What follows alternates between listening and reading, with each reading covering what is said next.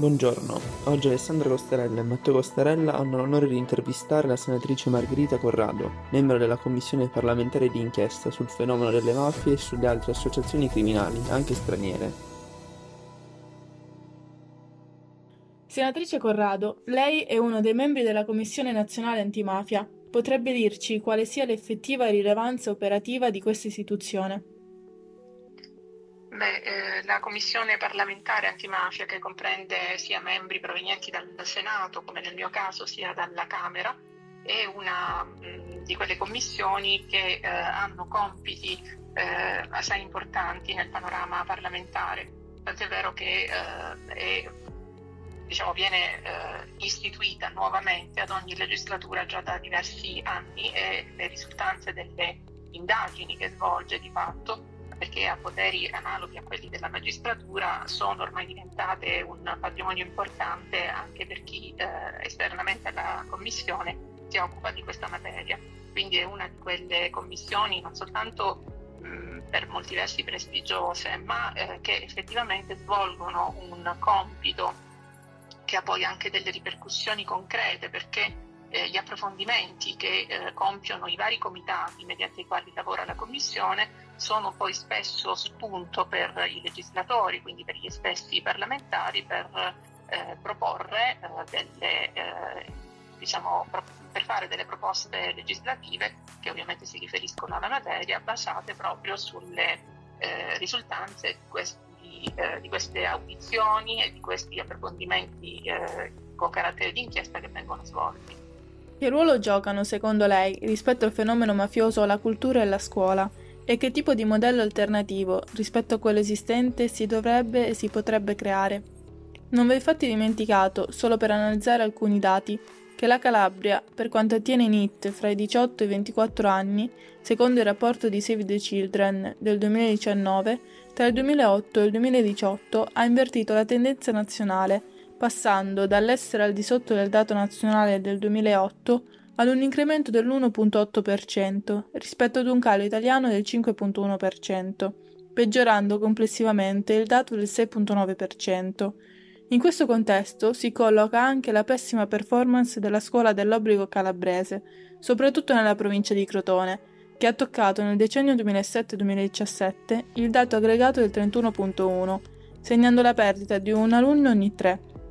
L'insieme di questi dati, senatrice, non crede che dia l'idea di quale enorme spazio sia aperto al reclutamento di manovalanza mafiosa? Beh, certamente. Intanto la scuola come agenzia educativa che si affianca alla famiglia, oltre che eh, ovviamente come dispensatrice di conoscenza in un rapporto di dialogo e scambio continui tra eh, docente e discente, e così anche la cultura in senso lato, quindi come strumento per conoscere se stessi, il mondo circostante, per collocarsi in una corretta prospettiva nel tempo e nello spazio, consapevoli dei propri limiti ma anche delle proprie forze, sono fondamentali entrambe per la crescita di un individuo libero e responsabile, dove ovviamente eh, intendo per individuo libero e responsabile anche un cittadino responsabile. Per questo ogni ragazzo che lascia la scuola dell'obbligo è sicuramente un campanello d'allarme per la società e il dato calabrese e in particolare crotonese che avete ricordato poco fa mi preoccupa molto. Penso che fotografi un declino generale che è impressionante nell'arco di un solo decennio, si è parlato del 2007-2017, che mette seriamente a rischio il futuro di questa regione sul piano, eh, vorrei dire, della qualità del vivere civile. Ho l'impressione che se la convivenza forzata che c'è stata con l'illegalità eh, diciamo nei nostri abitati calabresi, ed è un dato storicizzato, c'è stata appunto già in passato, oggi col peso crescente della componente eh, malavitosa eh, non veda più il bilanciamento che c'era in precedenza da parte della parte sana della popolazione. Questo anche a causa di quella emorragia di giovani menti e di giovani cuori, vorrei dire, che sono costretti a trasferirsi altrove per trovare indipendenza economica e anche sfuggire talvolta al condizionamento criminale. Chi resta, eh, se non è sufficientemente attrezzato, quindi se metaforicamente non indossa quell'armatura che si costruisce proprio negli anni dell'infanzia e dell'adolescenza grazie alla famiglia e alla scuola, che difficilmente resisterà alla tentazione del compromesso eh, se non addirittura alla complicità esplicita e fattuale con la criminalità. E quindi il modello alternativo, mi, per come mi veniva chiesto, a mio avviso è quello della riscoperta e della valorizzazione della responsabilità individuale nei confronti di ciò che ci circonda. E mi riferisco alle persone, ma in generale anche agli esseri animati non umani e alle cose. Chiaro che non è un'operazione facile, anche perché molto di quello che vediamo succedere e che sentiamo raccontare va in una direzione spesso diametralmente opposta. Però esistono ancora oggi e sono forse più importanti che mai quelli che io chiamo i maestri, soprattutto eh, se l'istruzione eh, e, quindi, e, la famiglia non sono all'altezza della sfida, quindi se la scuola e la famiglia non sono all'altezza della sfida, come a volte accade purtroppo. E eh, mi piace ricordare una frase di Marguerite Yourcenar, nel tempo grande scultore, che spesso mi torna in mente verità, e dice le scelte che ogni giorno siamo chiamati a fare, altri le hanno compiute prima di noi. Ecco, quindi nessuno di noi è solo davanti ad un dilemma mai affrontato da altri individui, ma dobbiamo fare, penso, uno sforzo costante per identificare quelli che prima ho chiamato maestri e che molto spesso, anzi sempre più spesso, e me ne dolgo naturalmente, non sono insegnanti di professione, ma che dimostrano con i loro comportamenti esemplari, che capaci di essere di esempio agli altri, come bisogna rispondere alle sfide del quotidiano, piccole o grandi che siano.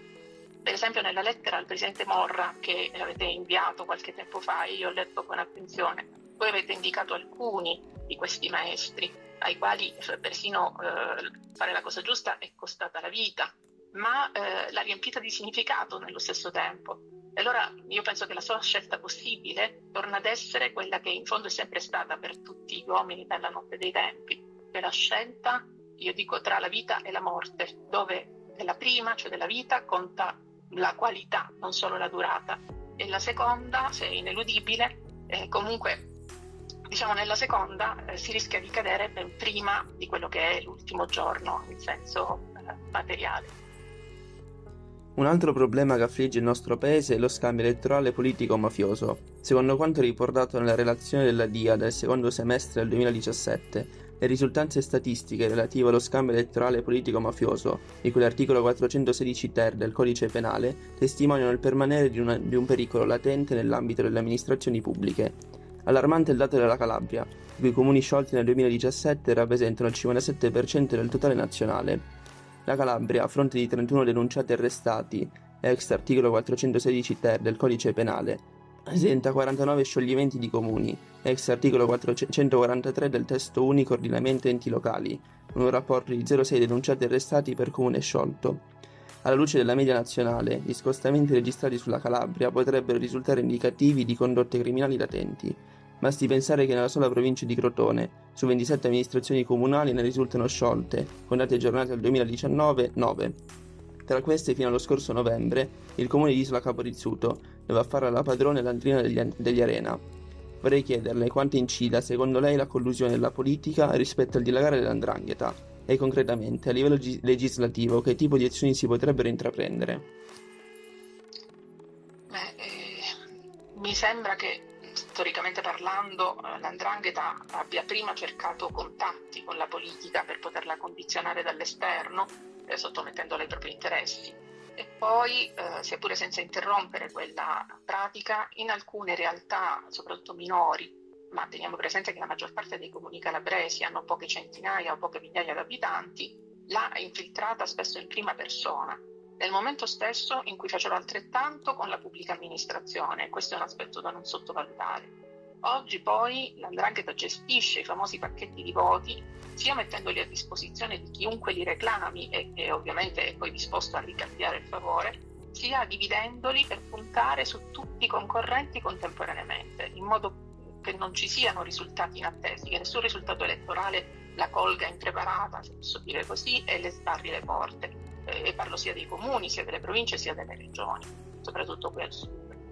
Quanto al tipo di azione legislativa da intraprendere, che chiedeva, eh, ecco io non sono un giurista per formazione e mi considero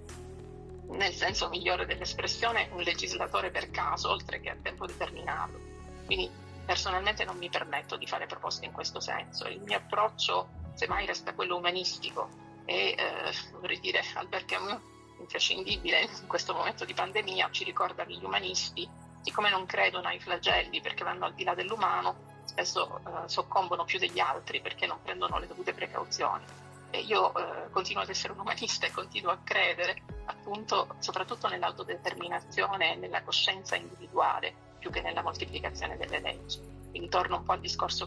sulla responsabilità del singolo che facevo all'inizio. Se l'andrangheta è considerata la mafia più potente al mondo e se esiste una zona grigia di collusione che pervade lo Stato dall'interno, stiamo forse tornando a una situazione pre-mani pulite? Ma no, eh, indietro non si torna, proprio come non ci si bagna due volte nello stesso fiume, diceva Eraclito. Eh, allo stato attuale, eh, in tema di corruzione, perché stiamo parlando di questo, la situazione a mio avviso è analoga, se non peggiore di come era al tempo di Mani Pulite e prima di Mani Pulite e del resto, eh, per esempio, con grande realismo, eh, Gerardo Colombo, che è stato uno dei magistrati protagonisti di quella stagione, ha detto in un'intervista che rispetto ad allora eh, oggi i politici non hanno smesso di rubare, ma solo si vergognano eh, e mm, diciamo hanno smesso di vergognarsi, per meglio dire e che semmai l'effetto eh, più duraturo che si possa riscontrare in Mani Pulite è stato quello di avere velato un fenomeno che prima non si conosceva, non certo di averlo eh, interrotto, di averlo fermato. Nella relazione antimafia del primo semestre 2019 si parla di un decreto di sequestro nei confronti di un imprenditore legato al clan dei Garofalo per un totale di 10 milioni di euro, consistente in quattro aziende e un bene immobile, Potrebbe dirci se sono stati riutilizzati questi beni e quale sia lo stato dei beni confiscati nella provincia di Crotone? Sì, per rispondere a questa domanda che mm, cortesemente mi avevate anticipato, io ho chiesto l'aiuto degli ottimi professionisti che lavorano nell'archivio della commissione cosiddetta antimafia e colgo quindi l'occasione per ringraziarli. Comincio col dirvi che ad oggi nella provincia di Crotone si contano 130 beni in gestione e 105 beni destinati. Nel capoluogo in particolare sono 13 beni in gestione, 11 dei quali sequestrati e oggi in confisca di primo grado, 2 in confisca definitiva e sono entrambi terreni. E si contano 18 beni destinati. Il sequestro al quale vi siete riferiti però non riguarda Crotone, ma eh, è un sequestro di marzo 2019 della Guardia di Finanza a danno di un imprenditore di Petilia Policastro. La stampa ha fatto anche il nome di questo, di questo soggetto, legato comunque al clan dominante a Petilia, che è quello dei Comperiati Garofalo, alleato peraltro della Cosca Grande Aracri di Cudro. E a Petilia, aggiungo, abbiamo oggi 18 beni in gestione e un bene destinato i primi sono tutti sequestrati e oggi sono in confisca definitiva e sono precisamente 15 terreni e 3 immobili, mentre il bene destinato è uno solo ed è un appartamento. Oltre a quei conti correnti, prodotti finanziari eh, di vario tipo eh, che eh, nell'insieme raggiungono la cifra che eh, dicevate prima, il sequestro in questione ha riguardato un locale a Pioltello, quindi in provincia di Milano, era indicato come ufficio amministrativo di una delle due ditte di carpenteria,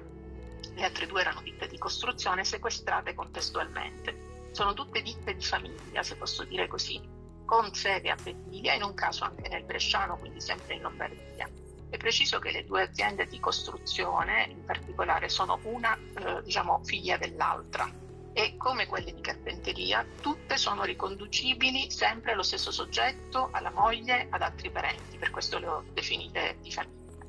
Capirete che in casi come questo, o come sembra essere questo, dove non si parla di aziende sane, più o meno infiltrate o condizionate dalla criminalità, ma di strumenti veri e propri in mano alla stessa, lo Stato non dispone l'amministrazione straordinaria che serve per dare continuità all'azione della ditta per non farla uscire dal mercato, per non pregiudicare i posti di lavoro o l'incolumità delle persone, quando per esempio si tratta eh, di sequestri di case di riposo piuttosto che per esempio di te. Eh, e in casi come questo non ci sono neanche le condizioni per disporre la vendita. Vorremmo chiederle come mai il villaggio Valturre nel territorio di Isola di Caporizzuto, confiscato in seguito all'operazione scattata per disposizione della sezione di misure e prevenzione del Tribunale di, Tar- di Trapani contro l'impero di Carmelo Patti, non è mai stato riassegnato. Quanto secondo lei questa mancata riassegnazione ostacola lo sviluppo del territorio di Isola di Caporizzuto? A ciò si aggiunga che l'ex patron del Valtour rappresenterebbe, secondo alcuni, un punto di riferimento per Cosa Nostra. Che relazione, quindi, intercorre fra queste due organizzazioni criminali? Bene, eh, quello del villaggio ex Valtour è proprio il caso opposto all'esempio petelino che facevamo prima. Cioè eh, l'ex Valtour Isola non figura tra i 54 beni in gestione presenti oggi su Isola di Caporizzuto, di cui 9 sono sequestrati e in confisca di primo grado e 45 sono sequestrati e in confisca definitiva. E nemmeno fa parte dei 33 beni destinati presenti su Isola perché in considerazione del volume d'affari, sia diretto sia indotto, e dei posti di lavoro collegati, nel caso dell'ex Valtour lo Stato ha voluto assicurare la continuità nominando un amministratore straordinario. Questo risponde insomma, alla prima domanda. Quanto poi alle relazioni tra Cosa Nostra siciliana e l'andrangheta calabrese, intanto esistono e sono ben documentate ormai da decenni soprattutto ma non solo e per ovvie ragioni eh, tra il Reggino Tirrenico e il Messinese. Si tratta, se posso usare un linguaggio neutro, di operatori attivi sullo stesso mercato. In questo caso, che dicevamo, quello che è fiorentissimo sia in Calabria che in Sicilia dell'accoglienza turistica. Pensate soltanto alle risultanze dell'indagine cosiddetta Malapianta che ha interessato le strutture ricettive della zona marina di Cutro. E sono, diciamo prima, operatori che si riconoscono pari dignità gli uni con gli altri e che mh, potenzialmente sono sempre in concorrenza tra loro, ma sono abbastanza saggi da non pestarsi i piedi, dove l'uno o l'altro, e ovviamente in questo caso sto ragionando su scala planetaria ormai, non solo nazionale, agisce in un regime di monopolio e sono anche pronti quando e se conviene agli uni e agli altri, quindi eh, sia a Cosa Nostra che all'Andrangheta, a fare cartello. Non è accaduto negli anni 90, quando i corleonesi hanno attaccato lo Stato frontalmente. Un errore questo che l'Andrangheta non ha compiuto e che spiega anche eh, in parte la sua ascesa e che eh, diciamo, non ha compiuto finora perché mh, è evidentemente consapevole eh, che il rischio è percepito come tale soprattutto se lo Stato è sfidato sul piano militare, con le ovvie conseguenze poi per l'ordine pubblico mentre eh, altrimenti quel rischio passa abbastanza eh, inosserva- inosservato e, e naturalmente questo è un male. Esiste secondo lei un legame fra il mancato decollo culturale di questo territorio, antica Croton, chiusura del castello di Crotone e di Le Castella, e lo sviluppo della criminalità organizzata? Beh, il mancato decollo culturale di un territorio, soprattutto se come il nostro ha la fortuna di disporre di un patrimonio storico-artistico immenso e di una valenza paesaggistica non comune, contribuisce certamente sia voglio dire, in quanto opportunità non colta, sia in quanto eredità non rivendicata e quindi lasciata in balia degli sciacalli allo sviluppo della criminalità organizzata. Però mi permetto di rispondere francamente alla vostra domanda e vi dico che la domanda è mal posta quanto agli esempi proposti. Però su questa materia è facile essere tratti in inganno sia dalle chiacchiere che si sentono in giro sia dai mass media a contratto. E mi spiego meglio. Eh, il mancato decollo culturale del crotonese dipende innanzitutto da scelte politiche mancate, prima ancora che, che sbagliate quelle scelte per cui dopo che hanno chiuso le grandi fabbriche, il capoluogo e tutta la provincia ancora oggi non hanno deciso, e quella chiusura è avvenuta all'inizio degli anni 90, cosa vogliono fare da grandi, se posso dire così, in che cosa vogliono riconvertirsi. E non avendo eh, operato una scelta, che sia nella direzione dell'agricoltura, dell'artigianato, di una nuova industrializzazione, del turismo o di qualsiasi altro settore, è, è inevitabile che le energie esistenti sono state e, e tuttora sono disperse perché vengono rivolte in tutte le direzioni allo stesso tempo. E questo non è un comportamento, un atteggiamento saggio e non è proficuo perché non si può contemporaneamente pensarsi città del commercio e dell'artigianato e dell'innovazione tecnologica e del turismo e delle energie rinnovabili e della cultura e del ciclo dei rifiuti ci sono scelte previste da alcuni di questi settori che sono incompatibili con quelle richieste dagli altri. Per esempio rinnovabili e rifiuti però alla fine stanno eh, imponendosi, ma di fatto, non per scelta, grazie alla potenza finanziaria che hanno alle spalle. Fatta questa premessa, eh, il castello di Carlo V, perché vorrei rispondere puntualmente alle eh, indicazioni che avete dato, castello di Carlo V, dopo decenni di disinteresse generale e nessun profitto generato, del resto i monumenti, come vuole l'etimologia della parola monumentum, non generano ricchezza, ma sono proprio degli ammonimenti, sono eh, danno insegnamenti, è chiuso da aprile 2018, quindi da meno di due anni, e per un'ottima e grave purtroppo ragione, cioè un ampio settore del castello è risultato colmo di tonnellate probabilmente di scorie industriali radioattive, sono i cosiddetti tenor. Per poterlo riaprire, come giustamente si chiede da più parti, occorre una bonifica ambientale che costa più di un milione di euro. Però il progetto Antica Croton, e comincio ad arrivare al secondo punto, un progetto da 61 milioni, tutti destinati al patrimonio culturale, non si fa carico di quella bonifica, così come ignora quasi completamente la principale area archeologica del territorio eh, conosciuta a livello internazionale che è capocolonna. Cioè si preferisce da parte del comune di Crotone, che fin qui ha dettato legge sul finanziamento regionale, perché 61 milioni sono un finanziamento regionale, destinarlo ad una miriade di micro interventi tale da rendere difficile poi seguire i mille rivoli in cui eh, questo denaro si perde e comprendere in, quale tas- in quali tasche vada a finire. Quindi un bancomat, come ho diciamo, più volte dichiarato anche pubblicamente. Allora diciamoci la verità su Antica Croton, quella collusione tra politica, pubblica amministrazione, economia al limite della legalità e malavita, di cui parlavamo prima, è la ragione stessa delle scelte progettuali e delle azioni che sono state intraprese qui, fin qui sotto la formula Antica Croton. Quanto alle Castella, il terzo esempio che avete portato, la chiusura della fortezza è stata imposta lo scorso anno, salvo riaprire con ingresso gratuito da luglio ad ottobre, dal passaggio ritardato di quel bene monumentale dal comune di Isola, al quale il Demanio lo aveva affidato nel 97, al Polo Museale Regionale della Calabria, che è un istituto del Ministero dei Beni Culturali.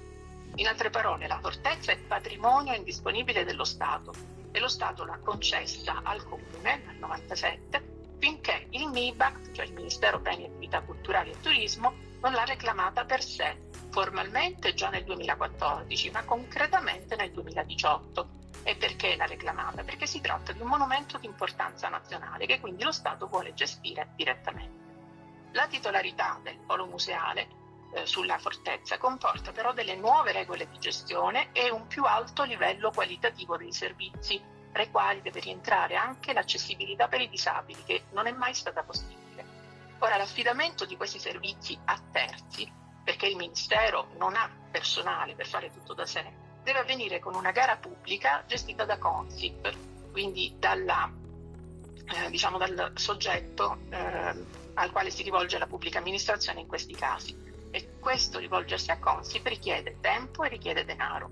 La scorsa estate, in via eccezionale, quindi eh, si intende nelle intenzioni non ripetibile, si è eh, ovviato a questa situazione mediante un accordo di valorizzazione tra il Polo Museale della Calabria e il Comune di Isola, a quel tempo commissariato, accordo che è venuto meno con la fine del commissariamento, eh, che mediante una manifestazione di interesse rivolta ai soggetti del terzo settore ha consentito ad un no profit di aprire la fortezza ricevendo dall'ente locale solo un rimborso spese. La gara alla quale alludevo invece consentirebbe un affidamento pluriennale e l'accessibilità quindi della fortezza tutto l'anno. Ma la mia eh, impressione personalmente è che anche quest'anno il polo museale non stia agendo con la dovuta celerità.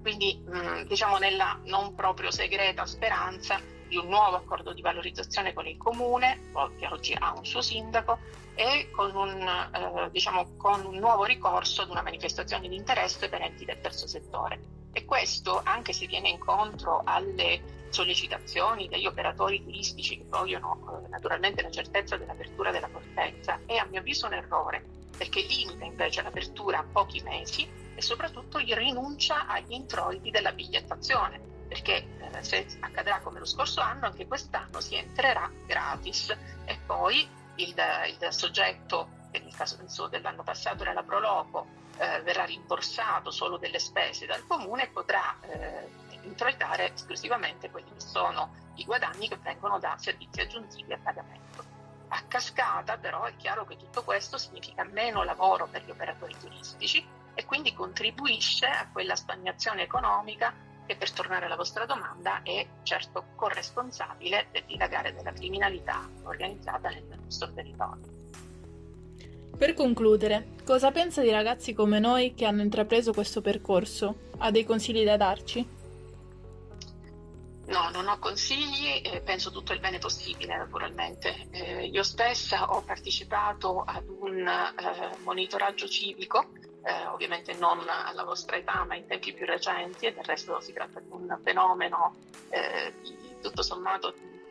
ancora breve, eh, ancora giovane diciamo, una possibilità che ci viene data da non moltissimo tempo. Eh, ho potuto verificare l'utilità non solo per me sul piano personale, ma anche dal punto di vista della eh, capacità poi di eh, confrontarsi, di lavorare in gruppo su tematiche che sono di interesse generale. E credo che sia quindi particolarmente mh, interessante, particolarmente formativo eh, per eh, ragazzi della vostra, della vostra, età. Tanto più nel momento in cui avete fatto una scelta sicuramente coraggiosa, ma il coraggio è necessario, l'impegno civile è necessario, decidendo uh, di occuparvi di un tema così uh, scottante in, in, Calabria, nel sud Italia, in Italia in genere e non solo, che è quello appunto dell'andrangheta e oh, a quanto appunto mi è, mi è, dato sapere in particolare eh, delle eh, vicende che riguardano l'isola di Caporizzuto e eh, la criminalità organizzata che lì in qualche modo ha la sua a uno dei suoi uh, storici luoghi di, eh, di, origine e di attività. Quindi io vi faccio i migliori auguri da questo punto di vista, sono orgogliosa di avere eh, per concittadini dei ragazzi così, così, attenti e quindi ho ottime eh, speranze rispetto a voi anche per il futuro. Noi la ringraziamo per la disponibilità e per la collaborazione.